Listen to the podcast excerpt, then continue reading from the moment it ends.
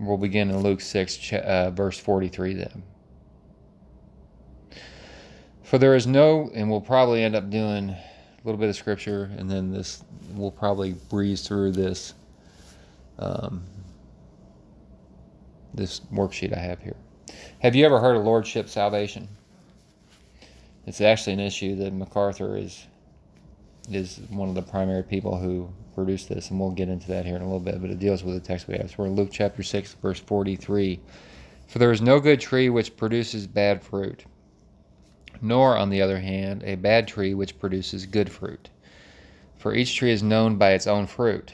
For then, for men do not gather figs from thorns, nor do they pick grapes from a briar, briar bush.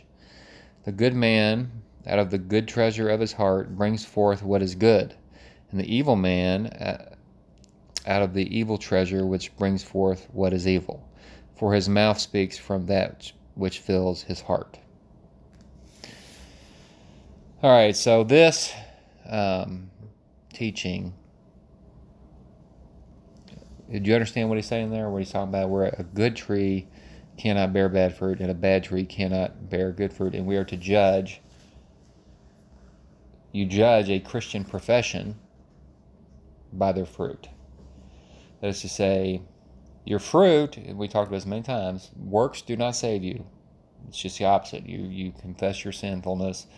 You come to the point where you realize you have no works and that all you've done is rebel and you're in trouble. And so it's a humble attitude. But then once you become saved then you bear fruit. Works come on that backside of salvation. And the, but the, here's the thing. They come every single time. And so you see here this is a good example that a, tr- a good tree would be a christian a bad tree would be a non-christian somebody who's a believer somebody who's a non-believer and a good tree somebody who's saved Okay, and we got to be careful here. Cannot bear bad fruit. Okay, now again, that doesn't mean perfect fruit. That doesn't mean that we don't struggle and we waver, but it's not going to be. It's going. You're going to have some fruit. Some people have more fruit than others by God's grace, but every single person that God regenerates and, and saves and indwells, there, you know, you got to understand that any believer, including us, is indwelled by the Spirit of God. That will impact your life necessarily. And so there is what he is the one who causes the good fruit to come out of you. And the good fruit are, you know, obedience to his commandments and doing kind and generous things, loving other people selflessly, loving God, of course, is the top thing. And so you're going to bear fruit. And he's saying that a, a good tree, a Christian, cannot bear bad fruit, and it's a consistency there. It's a, uh, and so if somebody says, I have, you know, this is where James deals with in James 2. If someone says, I have faith, but he has no works, can that kind of faith save him? The answer is no. And it's not the fact, it, it, it, do you understand the difference though? I'm not saying you have to work plus faith to equal salvation, but it's, but it's saying clearly that saving faith will always produce works. And so a faith that does not produce works is not saving faith, it's not true faith. It's a profession and not a possession. A lot of people profess to be a Christian. And I think the easiest way to dig into whether their profession is genuine is not necessarily because you obviously most people you don't know that you're talking to a new person you talk to and you're asking about his religious views and he thinks he's a Christian. You don't know enough about the person to know what kind of life they live, and so the easiest way to do that is to address why do they think they're right with God, and that that will expose their their that that fruit right there is the key fruit as to whether they're trusting in their own works or whether they're trusting in Jesus Christ alone. And you can also ask them, what, what do you believe about Jesus Christ? Who do you, who do you think he is? And, and I've learned if you really want to know the spiritual condition of somebody, you let them talk. I used to lead people along more. I used to say, so you're, so what you're saying is you believe that Jesus is God and you're trusting all in his work. And they would all kind of, you know, like, oh yeah, that, you know, you kind of see the, you know, just, yeah, that sounds good to me kind of thing. And so now I'll say, who do you what do you think about Jesus Christ or who do you think he is? Do you think you know if anything I'll go the other way. I'll say, do you really think that this man, Jesus Christ, is actually the one true God? Where I'll actually press and and push them the other way because a true Christian will say, "Oh yeah, absolutely." But if somebody who has a false profession, they'll say, "Well, maybe, maybe," and you know, you kind of start they'll start wobbling a little bit, and you're not doing that to to try and do anything other than to properly assess the tree which is what we're talking about here. And getting into the lordship salvation will deal with that issue. And so, and, and, and on the other hand, a bad tree cannot produce good fruit. So an unbeliever can produce absolutely no good fruit. And a lot of people are, are stunned by that, or they they disagree with that. Even some Christians would say, well, hey, yeah, there's unbelievers who do good things, you know, charitable things. They donate money and they do these things. But and I always am quick to say, every single one of them who is doing this, they're doing this with resources that the true God has given them while they are denying the true God. And they're doing it for their own glory, not for the glory of the God who created them and is sustaining them. And then, and the scriptures are clear that we're in rebellion. Anybody who's an unbeliever is is actively rebelling against the true God. And so even the good things that an, un- that an unbeliever does, even the good things on a human level that an unbeliever does, is doing it for their own glory or for or from for some other sinful purpose. They may do it to manipulate somebody. They may do it to gain something from somebody else, but they're not doing it for the glory of the true God. And not only that, they're actually actively rebelling against Him, rejecting Him, and they use their life uh, to likely influence people away from the true God. So you see how even the human good things. And so so a bad tree cannot do anything, not one thing, for the glory of God. Why how could they? They deny him. They, they don't believe in Jesus Christ. And if you don't have the Son, you don't have the Father. You may think you have God. A lot of people think they have God. But if they don't have if it's not through Jesus Christ, they don't have the true God. It's a it's a it's a God that they've created in their in their mind which is an idol. So, so you can, so we are called, you know, sometimes I'll get criticized a little bit for scrutinizing somebody's faith. And I, again, I'm not doing this because maybe it does come across as I'm trying to, you know, nitpick and see, oh, maybe you're a Christian, maybe you're not. I'm trying to prove that you're not one. That's not my intention. It really never, it never is. It is to evaluate whether I need to evangelize them or whether I need, or I want to uh, fellowship with them and, and interact with them as a Christian. It makes a big difference. But you have to ask them, you have to, have to ask, uh, you have to narrow it down to, again, who is Jesus? Is he the one true God? You know, it's not, if somebody says, oh, I believe God, Jesus is a God, that's not saving faith. I believe Jesus is the highest created, he's not God, but he's right there next to God. He's just not, that's not saving faith. I always tell people you have to believe that the man Jesus Christ, the man, okay? So we're not talking about some Jesus you create in your head, some spirit Jesus or something else. No, the man, the actual historical man who walked the earth, who died on a cross, and all the things of his life is actually the one true God. He's the only God. He is God, and He is. And that's that's the that's the faith that God gives you in regeneration. He He changes your heart he, the first sin you repent of, actually, is your unbelief in Jesus Christ. And so, but what we're talking about here is you can you can judge also, and if you know if you do know somebody, most of the engagements I have are people who I don't know, and so I go more for what they believe. But if you know somebody who professes to be a Christian and you observe their life, you can tell if it's real or not over time you know, eh, I believe most people at our church are genuine believers. We're small, and so that's probably helpful. I think the bigger church you get, the more you have more tares amongst the wheat. But you can tell by a lifestyle of selfless love. They love the Word, they love the Lord, they love their brethren. There's all kinds of tests in the scriptures that, that are given to people to examine yourself to see if you are genuinely a true believer. Um, but if you, but there are people who every now and then you wonder a little bit.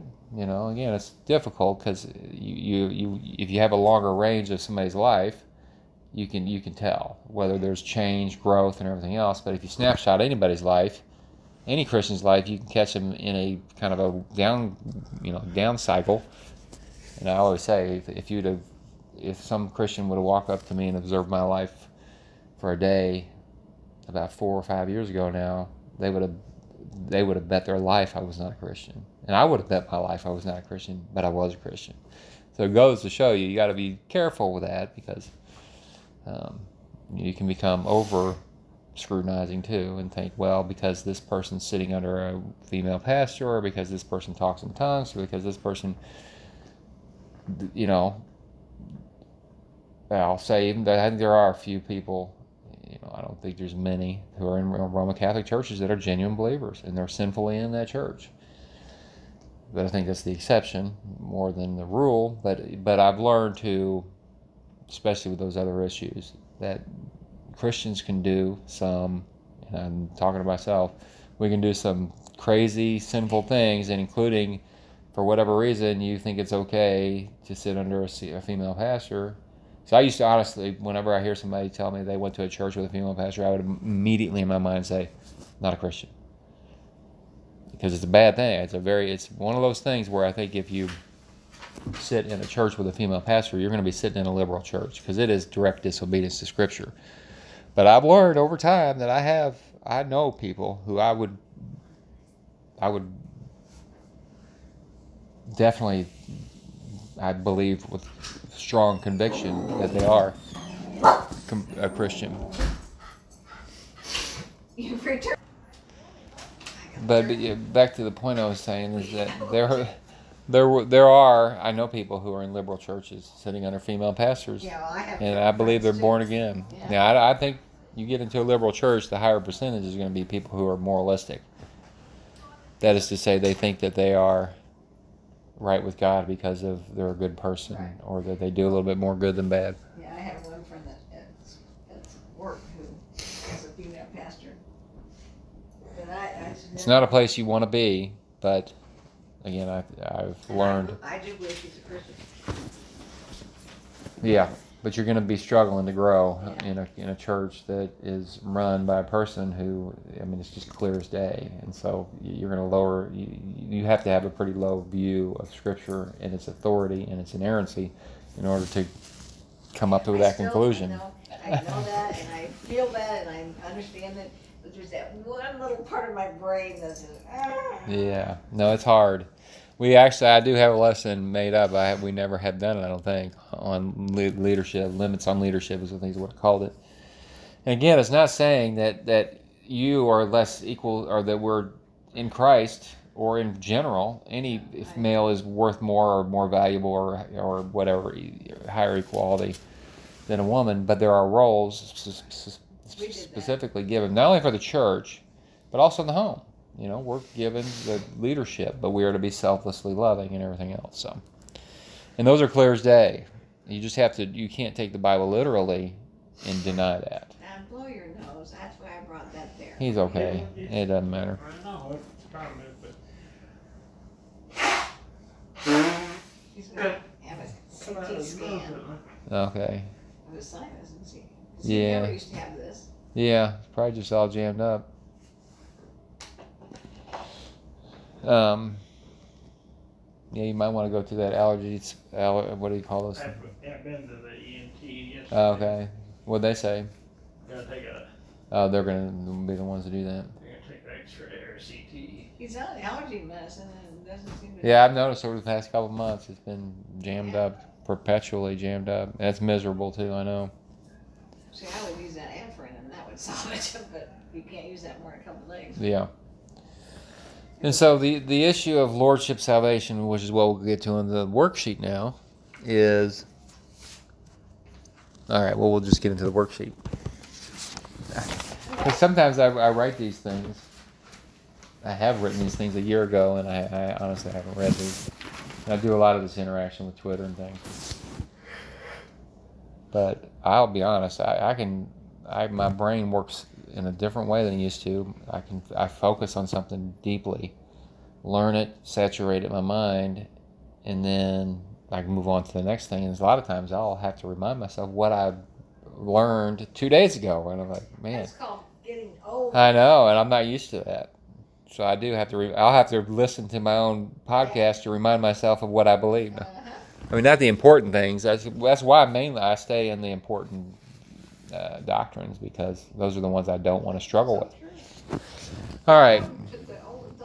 So I, I, this this teaching worksheet is called misapplying lordship salvation. So first we're to have to explain what lordship salvation is before, before we can before I can explain to you what misapplying that means or how to use that. Okay. The idea of lordship salvation was introduced as a reaction against the idea that you can accept Jesus as Savior but not as Lord. This being seen as a way to defend professing believers who bore zero spiritual fruit. So this is why we're dealing with this now. We're talking about, you know, Jesus says that a good tree cannot bear bad fruit. And so that's one of the scriptures that clearly say that you cannot be a Christian and bear no fruit. But there are people out there who, who will say that somebody can make a profession, a legitimate profession of faith, and there's nothing, there's no change in their life. That that's possible. That you're saved by grace through faith, and so that's all there is. And so they just say, hey, if somebody believes they made a profession of faith, but they, there's no transformation in their life, that they're they're what are called carnal Christians.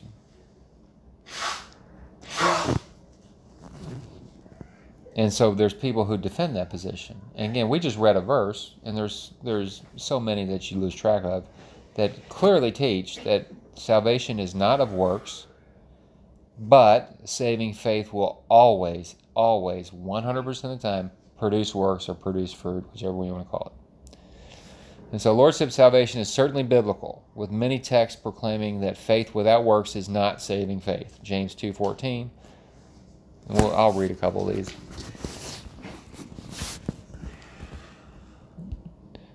James 2.14 is the... Uh,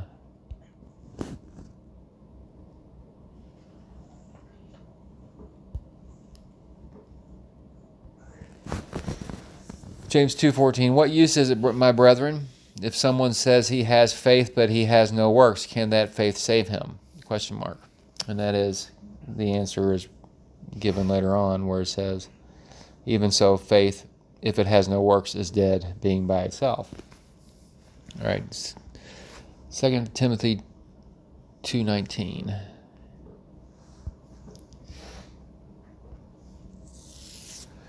Nevertheless, this firm foundation of God stands, having this seal: the Lord knows those who are His, and every and everyone who call who names the name of the Lord is to abstain from wickedness.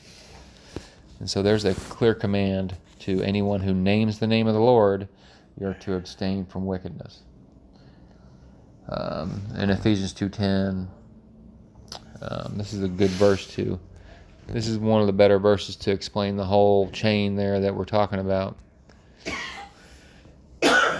I'll just read uh, Ephesians 2 8, 9, and 10. Every, a lot of people know Ephesians 2 8 and 9. For by grace you have been saved through faith. So you're saved by faith. And that not of yourselves, it is the gift of God, and not a result of works, so that no one may boast. So it says right there, you're saved by grace through faith, and works has nothing to do with it. But then verse 10 says, For we are his workmanship, created in Christ Jesus for good works, which God prepared beforehand so that we would walk in them. So you see there, the backside of salvation, you always have good works. You're created in Christ Jesus for good works. You're not created in Christ Jesus by good works, but you will always produce good works because God's ordained them. He saves people he transforms them, and then he, he, he causes them to do works that he's ordained before the creation of the world. And so you see that there. He prepared beforehand. Beforehand when? He prepared that before he created the world. So the good works that you do as a Christian, he has, he has ordained that as part of his eternal decree. So it's planned. And so you see there where it says you, you're created in Christ Jesus well, some of you are created for works, good works, and some of you not. Some of you, you know, just accept Him as Savior and not as Lord, and there's no good works, no good fruit. It's clear there that everybody who gets saved will will produce works because He's ordained those. He is He is pre, He is pre, predetermined those to happen, and He brings about the good works. All right. The point being that saving faith always bears fruit, sanctifying evidence, but is never the grounds for salvation. So do you see the that's the just really important to understand that that that works will never works or fruit will n- never save anybody. They'll never save anybody.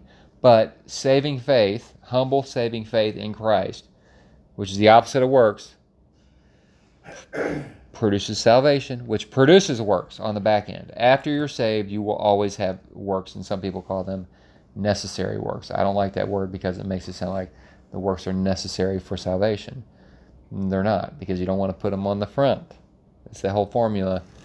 Faith in Christ equals salvation plus works. You always have the plus works after salvation. You're you're you have been declared righteous before God before you produce one work. You already have your eternal destination sealed. You'll be indwelled and sealed by the Spirit before you do one good work. But then you will do one good you'll do many good works. So you see that it's not the grounds for salvation, it's the evidence of it. Big difference. Makes all the difference in the world. But you can't say, but we're dealing with the other end of it. Usually, the end we're dealing with is trying to convince people, you know, repentance is the actual opposite of, of works. It is humbling yourself and saying you have no good works. We're dealing with lordship salvation, saying you have to have, you always, saving faith will always produce good works. And somebody who has, somebody says to you, comes up to you and says they have genuine saving faith in Christ, I think that was covering the light. Oh, it's in the sink. says that they have genuine saving faith in Christ, but they have no good, they have no works to, to prove that. Okay, to prove it, not to, I mean, where's the piece of plastic? then that's, that's not saving faith. So you evaluate the faith by the works, but the works don't have anything to do with salvation.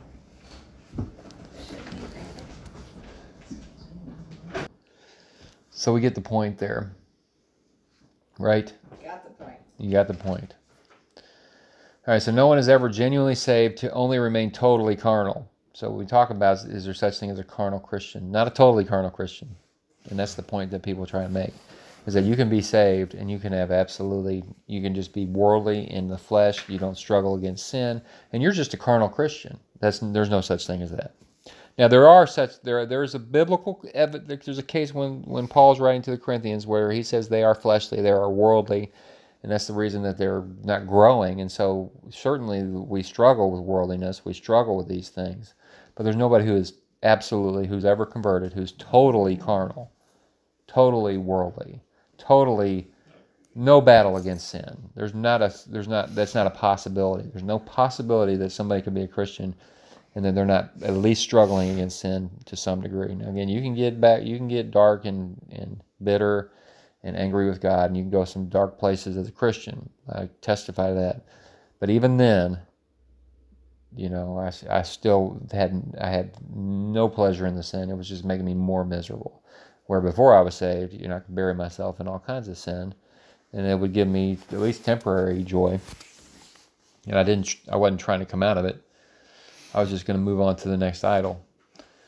All right, so when you're made alive, Ephesians 2 5, or transferred from the kingdom of darkness to his beloved Son, Colossians 1.13, there will be a noticeable difference in your life to one degree or another. So the argument one can be converted and bear no fruit is foreign to Scripture. It's just not taught. And so, and that's, so I agree with the, the concept of lordship salvation. That is to say, that that you you're dealing with somebody who professes to be a Christian, but they have no fruit. And then I think the the idea of addressing the scriptures, address, having the scriptures that we just read, a couple of them, that say that's biblically impossible. All right. Having said that, I think most of the controversy over lordship salvation re, re, roots in the misapplication of it. When its proper use of challenging a fruitless profession jumps to a method of evangelizing unbelievers, you can inadvertently create several biblical issues equally as dangerous. Okay, so this is kind of an issue that I've run across several times where I'm almost like in between, you know, especially like on Twitter and social media where you, see, I follow a lot of, uh, you know, it's usually a difference between Calvinists and people who don't believe that viewpoint. And so they'll go back and forth on on the one will challenge lordship salvation like we just did there where i think it's i think it's helpful to say all right you cannot have somebody who's a believer and have no fruit but on the other end of it you, you know, even macarthur i think is guilty of this where you can make it sound like salvation is an ongoing process um, well, we'll i'll just keep reading along here All right, the biggest problem to me is so we're okay. So what we're dealing with here is is we just we just lordship salvation, what we just talked about, where the idea that you cannot be a Christian without having some fruit. The, the Bible says that you any fruit, Oh, no no no sanctifying evidence of your salvation. Just what we, this is what we read in Luke six, where he says a good tree cannot bear bad fruit. There's there's a clear verse that says a Christian cannot bear continuously bad fruit, and so there's a test there. But we're testing people with that application who claim to be a Christian. And this is where I think the, the, the issue of lordship salvation goes goes wrong in a lot of ways. Is that if you turn that into uh, when you're addressing somebody who does not profess to be a Christian, okay, they, they're not they're not saying I'm a Christian and then they're bearing no fruit. We're talking about people who say no, I don't believe in Christ, and you're evangelizing them. There are people who, and even MacArthur can make it sound like that it's not enough to believe in Christ. You have to you have to submit to Him as Lord to be saved. That it's not just. And I mean, my answer to that, had, and I remember when I first heard him say that, I was like, "Ooh, boy, that sounds like you're you're you're sal- you're saved by your degree of submission to to Jesus." Which, okay, if that's the case, who is there anybody out there who's got perfect submission to Jesus Christ, no matter who they are, including John MacArthur? The answer is no, not even close. You know, so we are we are called as Christians to submit to Him as Lord, right? I mean, He says, and we'll get to the verse maybe next week where He says, "You you call me Lord, Lord, but you don't do what I say." So we are. He clearly commands us to do that, but He's addressing believers there. If you if you make it sound like to an unbeliever, okay, in order to be saved, you have to submit to Him as Lord. Well, the answer is, well, how much do you have to submit to Him as Lord? What's that got to do with bearing fruit? What? What does that, the submission to the Lord, have to do with, um, bearing, bearing fruit? It doesn't. So, so this is what I'm. This is the issue. I'm, I'm kind of switching gears here now. We, Okay. we're, we're changing from addressing, which I think is a, a legitimate uh, lordship. Sal, Similar lords, yes. Okay. And so, and this is just kind of a thing that is. Tie it in. yeah. Okay. Well, I'll keep reading a little bit, and it'll kind of explain this. I'm sorry. But I, again, I got to remind myself of what I believe as I read along. All right, the biggest problem to me in stressing lordship to unbelievers is it can make it sound, it can make it seem the grounds of your justification before God is the degree of your submission to Jesus as Lord. So, see, I just said it. I, I really, I remember what I believe without even looking. All right, which is not nor ever will be in this life even close to the perfect standard required. The perfect, the permanent grounds for just for the justification of any believer is the imputed righteousness of Christ that is given at the moment, or I would even say second or millisecond of salvation. You are not saved by submission to Christ. You're not saved by submission to Christ. You're submit. You are saved immediately. And this is my point that I always anybody I, am dealing with with this lordship issue is I, I say okay do you is salvation at a point in time? A single boom you're saved. Or is it an ongoing process? And of course anybody who's born again will say it's at a point it's at a point in time. You're saved right when you have faith.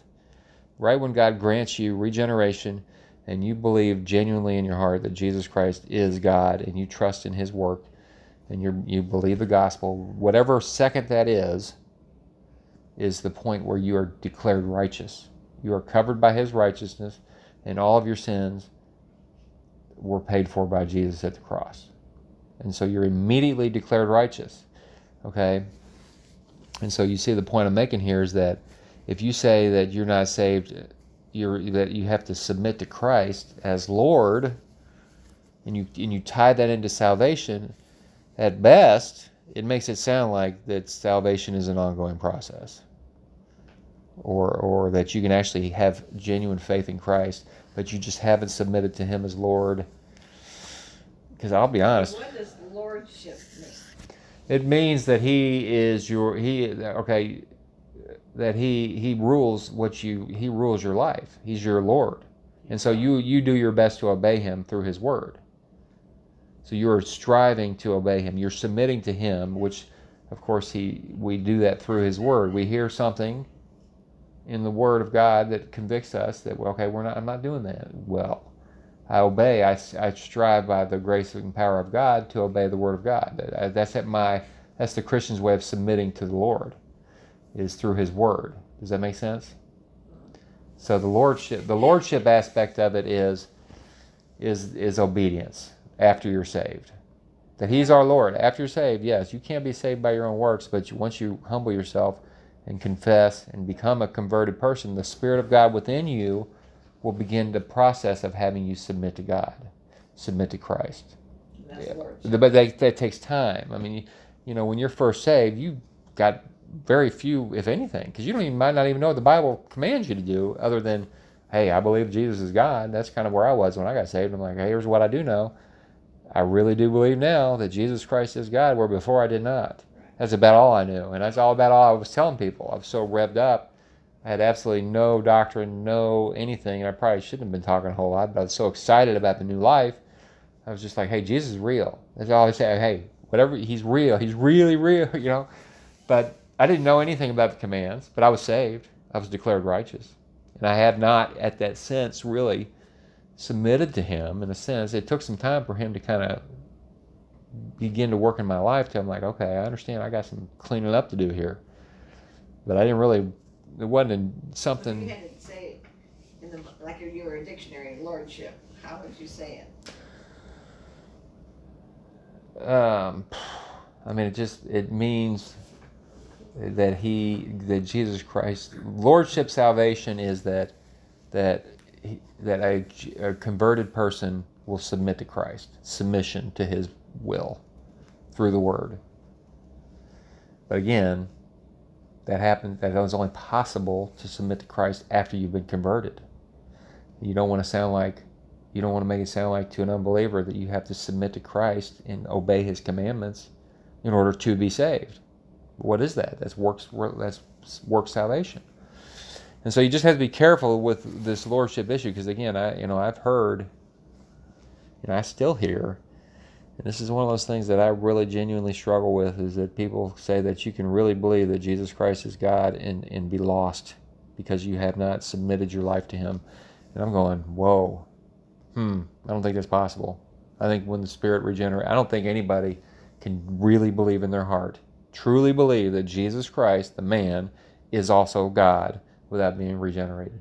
I think if you really believe that in your heart, you're regenerated. Now, but the, what complicates things and what brings up lordship issue in all of these these tests and things is because there's a lot of people out there who profess to believe that Jesus Christ is God, and they do not believe that. They're either lying or they've they've created a Christ in their mind that's not the biblical true Christ, and they genuinely believe in some false Christ. And so it complicates the issue. But again, I don't I don't ever take.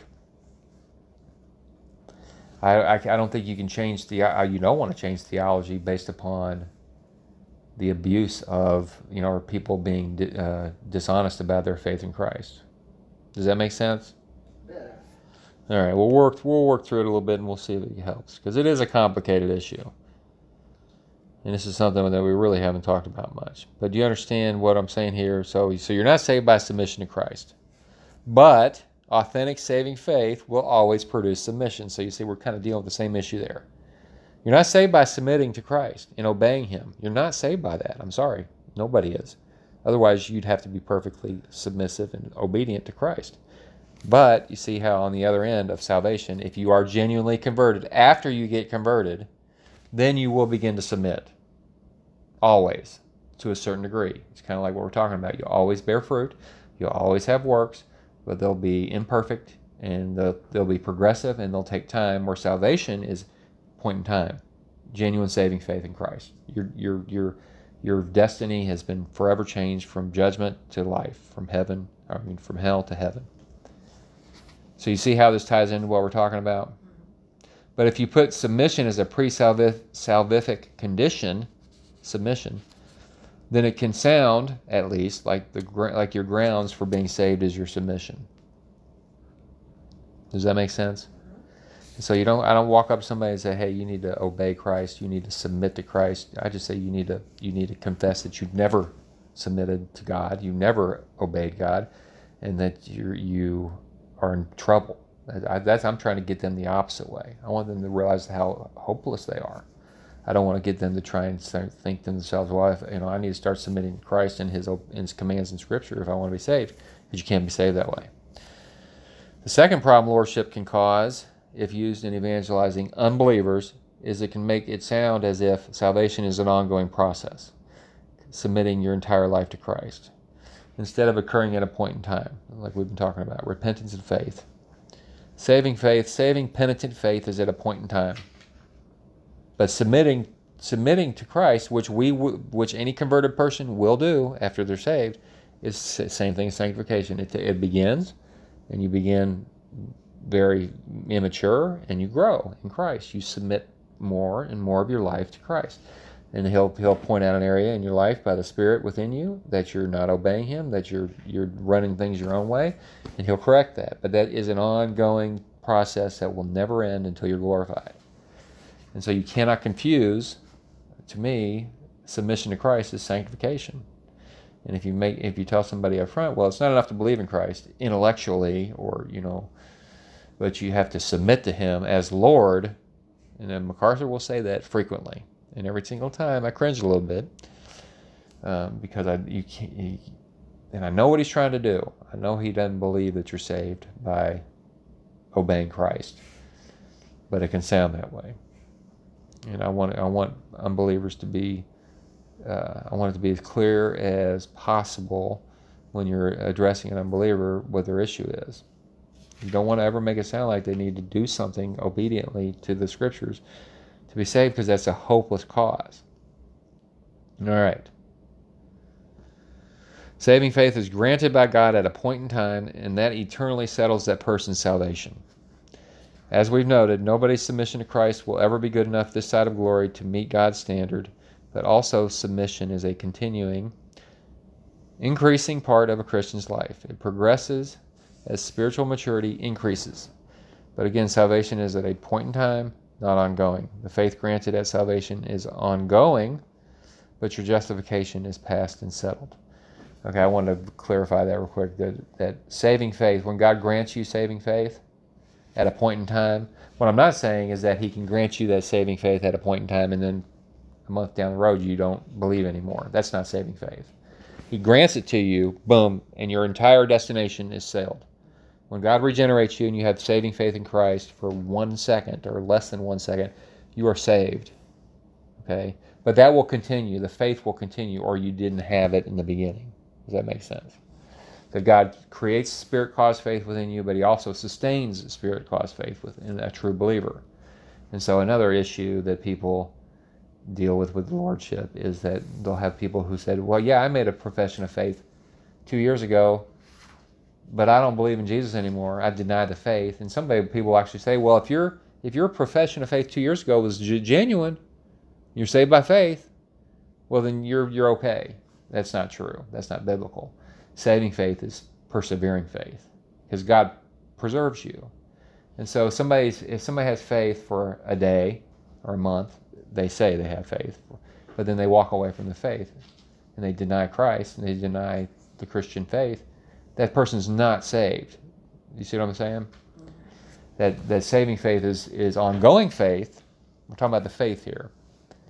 And so I just want to clarify that that you cannot have a profession of faith that you deny a year or ten years later. You say, "Nah, I don't believe Jesus is God." That whole thing was just a. That's not that's not saving faith. Saving faith is God granted, God sustaining, and you will persevere no matter what happens to you. Because why? Because it's not because you are stronger than the next person or because you can gin it up within your own human will. It's because God is doing it through you. And even in the worst times, you won't deny Him. And that's the one thing I, I remember when I was as dark as black could be as a Christian in a backslide where I was just living wickedly. I remember there was a day I was so mad at God because I was just so confused. I mean, I'm I'm not. I mean, I was I was horrifically wicked. But I remember thinking, all right, I'm gonna, I'm going to stop believing in Jesus Christ. I am going to stop believing. And I literally, for a whole day while I was mowing, I tried so hard to not believe that He was God. I mean, I was, that's what I did the whole day. And I couldn't do it. I just flat out, you know, it was making me mad because I was so mad. At, I, of course, looking back, that's God's grace, you know, that He keeps His sheep. But it really was helpful after I got out of that darkness to say, wow, saving faith, he, you can try if you want to not believe if you're genuinely converted, but it's not possible because it's spirit caused. Now, I'm not saying you can't. Uh, Peter's a perfect example. Denies him three times, you know, and, and he, but he he denied him externally within him. He he knew he was. He believed him. He knew he knew him. He believed he was the Messiah. He believed he was God. But he was scared and he freaked out and he was fleshly. And guess what happened? He denied him. But then he went and wept about it. So you see the ongoing the the but the but my point here is that when God grants saving faith at a point in time, when I believed when I was trimming 2006, that very second I was absolutely totally forgiven and totally covered by Christ for the rest of my life. And that, that was addressed there. But the faith continues and continues and will continue. So nobody who has who's elect, who's regenerated, will ever totally deny and walk away from the faith. Now, can you say the words, I, don't, I hate Christ, you know, or something out of just utter bitterness? Yeah, you can. You can. Um, but you'll immediately either repent and mourn, or God will get a hold of you and yank you pretty good. But He doesn't lose anybody. And that's a comforting thing. I don't know how you could live Yeah. to think that I could wake up tomorrow morning and not believe in Christ and be on my way to hell again. I mean, how could you Yeah. have any hope in that? All right. So I made that point. If you refuse to submit in any fashion, you have not repented into, into salvation, which we've talked about. Repentance is the inward mourning of the heart over your sin, going from the love of sin to the hatred of sin. And if you hate it, you will begin to turn from it. Okay, so that there's, I, I would correlate submitting to turning from sin externally. But again, this has to be done by the power of the Holy Spirit that already indwells you at conversion. So, like we talked about, you won't do one righteous thing with a proper motive to honor Christ with what you're doing externally until after you've been converted. All right, one final potential problem in misapplying lordship salvation is you can make obedience to God's law sound like a pre conversion qualification. All right. Now I'm going to have to read through this with us so, so I can remember what I believe. A quick discussion of what repentance is will be helpful here. There's no doubt the gospel includes repentance. Jesus said so, Luke 24, 47. Paul said so, Acts 26, 20. And Peter said so, 2 Peter 3, 9. As noted, when repentance is granted, 2 Timothy 2, 25, by the Lord, it is the inward brokenness or mourning over one's sin. It's a heart issue, it's an inward issue. A good demonstration of this is the tax collector in Luke 18, 13. The behavior change, or actual, we remember when we did the repentance thing, or the actual turning from sin is the fruit of repentance. Repentance is not works righteousness. That is, it does not involve a stopping or even a slowing down of sinning. That may catch you off guard, especially coming from a five point Calvinist who abhors easy believism. I think we read some of this. I think I must have copy pasted this. But let's say a habitual thief walked up to me and asked me what he needed to do to be saved. I couldn't tell him, believe in Jesus and stop stealing. That would be salvation by faith plus works. Uh, and that would be obedience to commandment number eight. You could use that example with any violation of God's law. Again, we cannot confuse repentance with the fruit of repentance. Matthew 3 8, therefore, bear fruit in keeping with repentance. And Acts 26 20, performing deeds appropriate to repentance. So, repentance is not the external behavior change, but the internal hatred of sin that always causes the behavior change. Big difference. Yeah, we just did that a week or two ago, so that should be pretty fresh. I must have copy pasted that because that sounded exactly like what I wrote. Yeah, it sounded real familiar. If you do not clarify the distinction between the two in evangelism, as often can be the case with lordship evangelists, you can make obedience to the law sound like a pre salvific condition. Um, many will say Jesus used lordship evangelism by citing texts such as Luke 14 25 through 33. All right, now we're going to take a look at this text. Um, all right, this is Luke chapter 14, verses 25 through 33, and I'll just read through this. Now, large crowds were gathering along with him, and he turned and said to them, If anyone comes to me and does not hate his own father and mother and wife and children and brothers and sisters, yes, and even his own life, he cannot be my disciple. Whoever does not carry his own cross and come after me cannot be my disciple. For which one of you, now of course we know that he's not telling us to hate our parents and hate our wife and hate our children. He's saying, by comparison, the love that we have for Christ makes makes what we how we love our wife and our parents look like hate. That our love for the Lord needs to be far superior to the love for anybody else, or you're not worthy to be his disciple, which I think we've been through. Whoever does not carry his own cross and come after me cannot be my disciple. For which one of you, when he wants to build a tower, does not first sit down and calculate the cost to see if he has enough to complete it? Otherwise, when he has laid a foundation and is not able to finish, all who observe it begin to ridicule him, saying, That man this man began to build and was not able to finish. Or what king, when he sets out to meet another king in battle, will not first sit down and consider whether he is strong enough with ten thousand men to encounter the one coming against him with twenty thousand? or else while the other is still far away, he sends a delegation and asks for terms of peace. So then, so then, none of you can be my disciple who does not give up all his own possessions. All right, a couple of quick points. First, notice Jesus was addressing people already following him. Verse 25.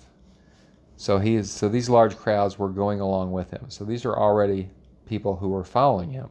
And then, of course, he turned to them, so they were already there following him. They were professing, okay, yet not converted. They wanted more food and free medical care. This goes back to the proper use of lordship salvation, challenging a fruitless claim to follow Christ.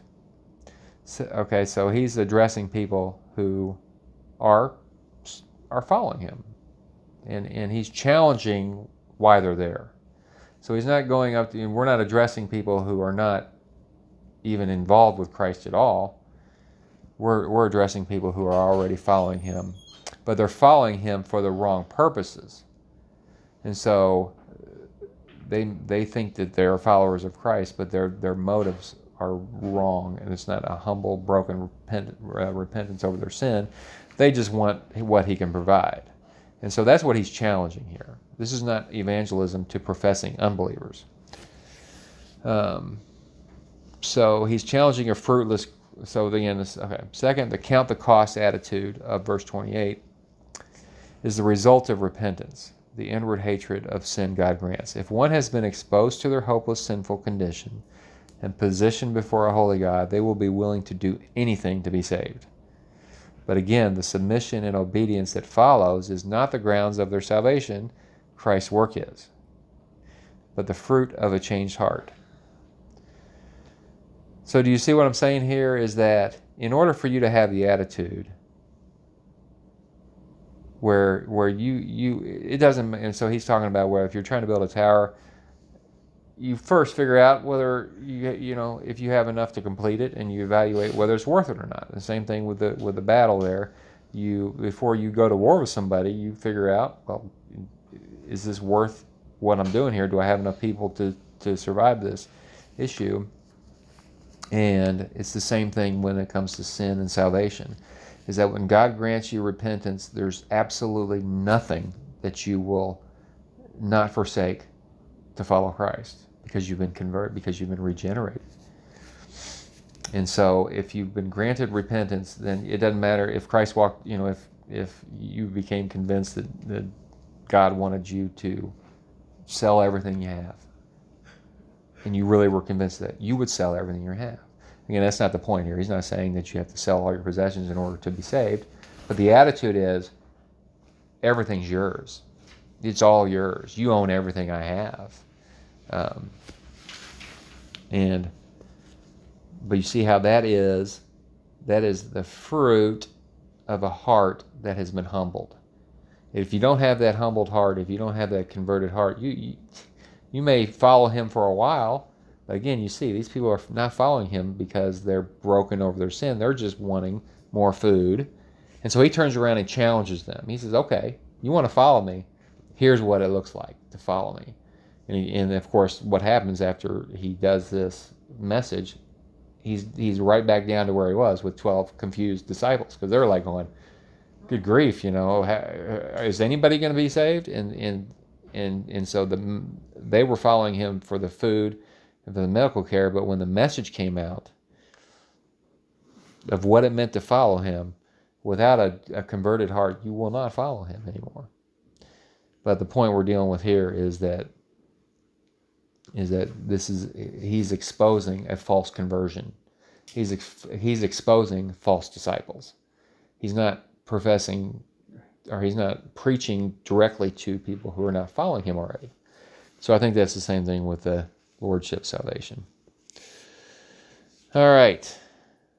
So I pray this has been helpful as um, as I have heard valid arguments on both sides of the lordship salvation debate.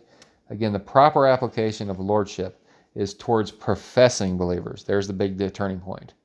This is what Jesus is addressing in Luke 14 is professing or people who are externally following him. Same thing with people in church. You know, if somebody goes to church as a member of church, they've been baptized, but they have no fruit, you apply lordship to them. You say, okay, the Bible says this is going to be your fruit if you are genuinely converted. But you're talking to somebody who says, I am a Christian, I'm a member of a church, I've been baptized. But if you're going up to somebody who says, "No, I don't believe in Christ. I don't. I don't go to church," uh, you know, you don't. You don't address them the same way you would address somebody. You would address somebody who is professing faith. You you wouldn't need to. You want to do the opposite on that. All right. Again. Um, uh, the proper application of lordship is addressing professing believers who have no fruit, not evangelizing unbelievers. And you certainly don't want to base your right standing before God on your submission to Christ. And that's the thing you can't, you can't do it because then, and I and even John MacArthur, who has said in not so many ways that that's what at least that's what it sounds like to me, that you can believe in Him, but you have to submit to Him as Lord. He has to become Lord of your life before you're converted. That how I mean how how perfectly do you have to do that before you become right? And that's again very problematic in my mind. All right, but on Christ's perfect submission during his life. So so we're not basing our right standing on our submission to Christ, although we submit to Christ, but we've already been converted. But we do it because we love him and we thank him and we know that his ways are the right ways. And then if we and also we know that if we don't do it his way, he'll chasten us and he'll pull us back around. But our standing before God is based completely upon Jesus Christ's perfect submission to the Father. That's the imputed righteousness that we receive when God regenerated us, is that Christ submitted perfectly. We don't. But we but again we we do we attempt just like we attempt to obey, not to be saved, but because we're saved and we want to be blessed and we want to be a blessing to other people, we know God's ways are the right ways now, and on and on. You have to believe, not submit to be saved. But those who believe, by God's sovereign power, will always submit. So submission is fruit, not the root of salvation. And so that's why we tied this to what we did in Luke 6, where that's just a real clear indication where Jesus makes the point that a good tree cannot bear bad fruit. And so if you've been converted, you will have fruit. But again, you got to put the fruit, you got to put the works, you got to put the submission on post salvation, not pre. Otherwise, you have works works based salvation. I got that. All right, so I know we got a little more complicated there than we intended. No, And then next week we'll pick it back up in Luke. Luke. We're making our way slowly but surely. Yeah, Luke.